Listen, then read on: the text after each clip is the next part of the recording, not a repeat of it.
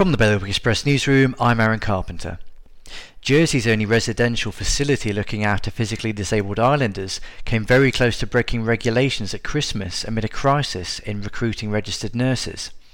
Jersey Cheshire Home's honorary chairman Jim Hopley exposed the difficulties the charity has been experiencing during a recent scrutiny hearing. Guernsey Airport is asking the states for up to £12 million to fund a new hold luggage screening system. The current equipment, which is 16 years old, no longer meets requirements set by the UK's Department for Transport.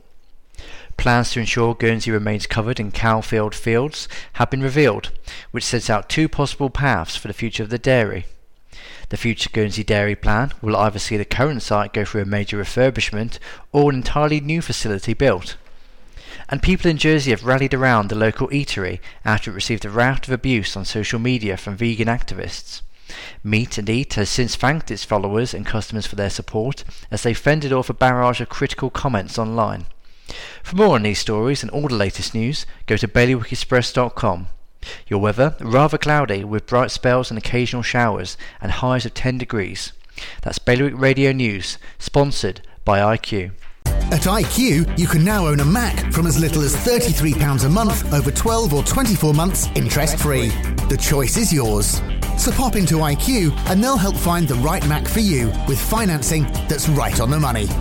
IQ, your local Apple expert, Liberty Wharf, Jersey, and High Street, Guernsey.